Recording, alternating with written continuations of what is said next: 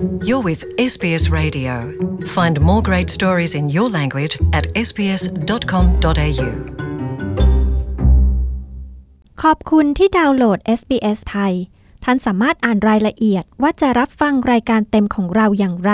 ได้ที่ sbs.com.au forward slash thai สวัสดีคุณผู้ฟังทุกทุกๆท่านค่ะ กรณีที่มีเพจ Facebook CSILA ออกมาระบุว่า มีความผิดปกติของร้อยเอกธรรมนัฐพรมเผ่ารัฐมนตรีช่วยว่าการกระทรวงเกษตรและสหกรณ์บอกว่าได้ใช้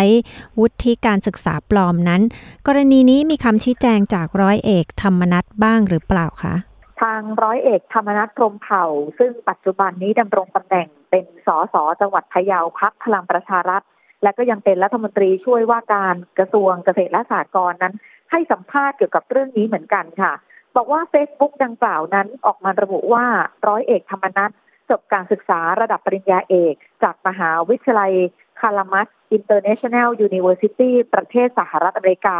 และบอกว่ามหาวิทยาลัยนี้ไม่ได้มีการรับรองอย่างถูกต้องตามกฎหมาย ร้อยเอกธรรมนัสยืนยันว่าเพจนี้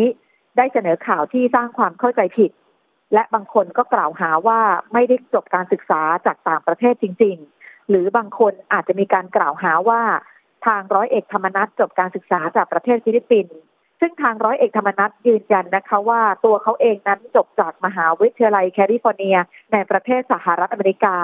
ส่วนข้อมูลที่คนบางกลุ่มนำมาเปิดเผยนั้น ถือเป็นข้อมูลที่ไม่เป็นความจริง และอาจจะมีการปรับเปลี่ยนแก้ไขเพื่อใส่ร้าย ซึ่งการกระทำแบบนี้ อาจทำให้ทางมหาวิทยาลัยนั้น ฟ้องร้องเอาผิดกับผู้ที่นำมาเสนอข่าวได้ แต่อย่างไรก็ตามค่ะนักข่าวยังคงสงสัยกับกรณีที่ร้อยเอกธรรมนัฐนั้นเคยถูกออกจากราชการมาก่อนหน้านี้ ร้อยเอกธรรมนัฐก็ยืนยันว่า หนังสือให้ออกจากราชการนั้นเกิดขึ้นตั้งแต่สมัยที่มียศเป็นร้อยโท และขนาดนี้ได้มีพระราชบัญญัติร้างมณฑินไปเรียบร้อยแล้วจึงถือว่าไม่เกี่ยวข้อง และก็เคยอธิบายเรื่องนี้ไปแล้วหลายครั้งด้วย และยังมีอีกหนึ่งกรณีค่ะ ที่เกิดความสงสัยกันก็คือว่า ผู้สื่อข่าวได้ไปตรวจสอบดูเว็บไซต์ของสำนักงานเลขาธิการสภาผู้แทนราษฎร ในเว็บไซต์ดังกล่าว ซึ่งถือว่าเป็นเว็บไซต์ทางการค่ะ ระบุว่าประวัติการศึกษาของร้อยเอกธรรมนัฐนั้น จบการศึกษาระดับปริญญาตรี วิทยาศาสตรบัณฑิต จากโรงเรียนนายร้อยพระจุลพระจุลจอมเกล้าและจบปริญญาโท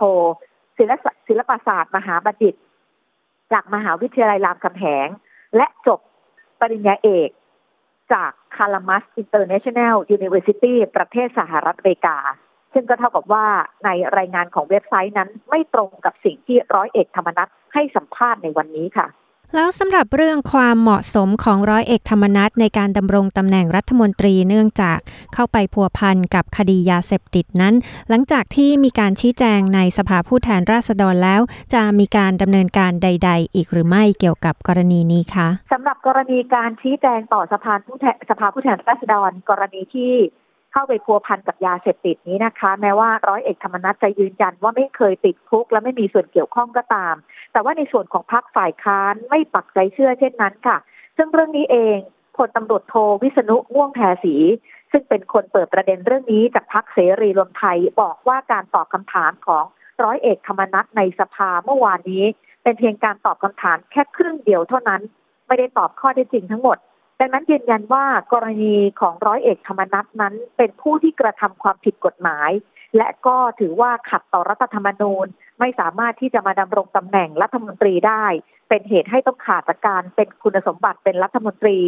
ดังนั้นเรื่องนี้เองก็เตรียมที่จะพิจารณา ยื่นเรื่องต่อสภาผู้แทนราษฎร เพื่อขอให้พิจารณาจริยธรรมของนักการเมือง และนอกจากจะยื่นยติสอบถามทางสภาผู้แทนราษฎรแล้ว ก็เตรียมจะทำหนังสือในนามของสภา ยื่นไปยังของศาลออสเตรเลียด้วย พื่อจะขอคำพิพากษาตัวจริงออกมา เพื่อจะให้เกิดข้อชัดเจนค่ะว่า ร้อยเอกธรรมนัฐนั้นเคยติดคุกที่ประเทศออสเตรเลียหรือไม่ค่ะ และมาถึงเรื่องของคดีความคืบหน้าการลอบสังหารและฆ่าอำพรางศพนายบิลลี่ หรือนายพอลจีรักจงเจริญแกนนำชาวกะเหรี่ยงนั้น หลังจากชัดเจนแล้วว่านายบิลลี่เสียชีวิตจริง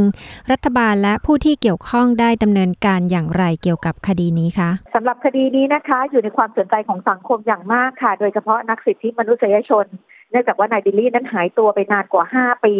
ดังนั้นก็มีการเรียกร้องค่ะ ให้มีการเร่งรัดดำเนินคดีกับผู้ที่เกี่ยวข้อง แต่ว่าในส่วนของคณะกรรมการที่ทำหน้าที่ในการสืบสวนสอบสวนยอมรับว่าจนถึงขณะนี้ ยังมีหลักฐานไม่เพียงพอที่จะออกหมายจับบุคคลที่คาดว่าจะเป็นผู้ที่ก่อเหตุได้ ซึ่งในเรื่องของการดำเนินคดีนั้นเป็นหน้าที่ของทางกรมสอบสวนคดีพิเศษ เบื้องต้นทางกรมสอบสวนคดีพิเศษขอเวลา 3 เดือนในการดำเนินการสืบสวนสอบสวน หาผู้กระทำความผิด โดยกำหนดว่าภายในวันที่ 3 ธันวาคม น่าจะมีความชัดเจนเกี่ยวกับเรื่องนี้ แต่ในส่วนของการเร่งรัดอยากจะให้มีการดำเนินคดีกับผู้กระทำความผิดให้เร็วกว่านี้ ตามที่สังคมต้องการนั้น ทางอธิบดี DSI ระบุนะคะว่า เรื่องดังกล่าวไม่อยากให้มีการกดดันการทำงานของเจ้าหน้าที่เพราะเจ้าหน้าที่ต้องทำงานทุกอย่างด้วยความรอบคอบและมีหลักฐานที่ชัดเจน แต่มั่นใจว่าจะให้ความเป็นธรรมกับครอบครัวของนายบิลลี่อย่างถึงที่สุดด้วย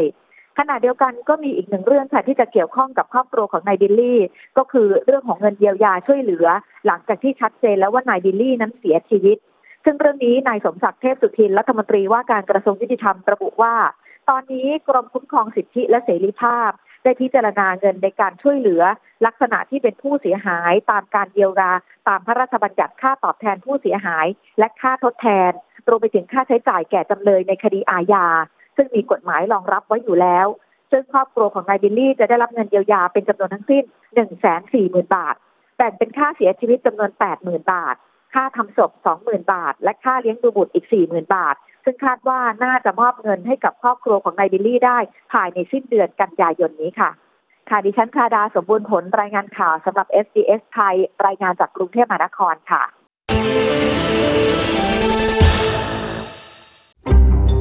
Hear more stories in your language by visiting sbs.com.au.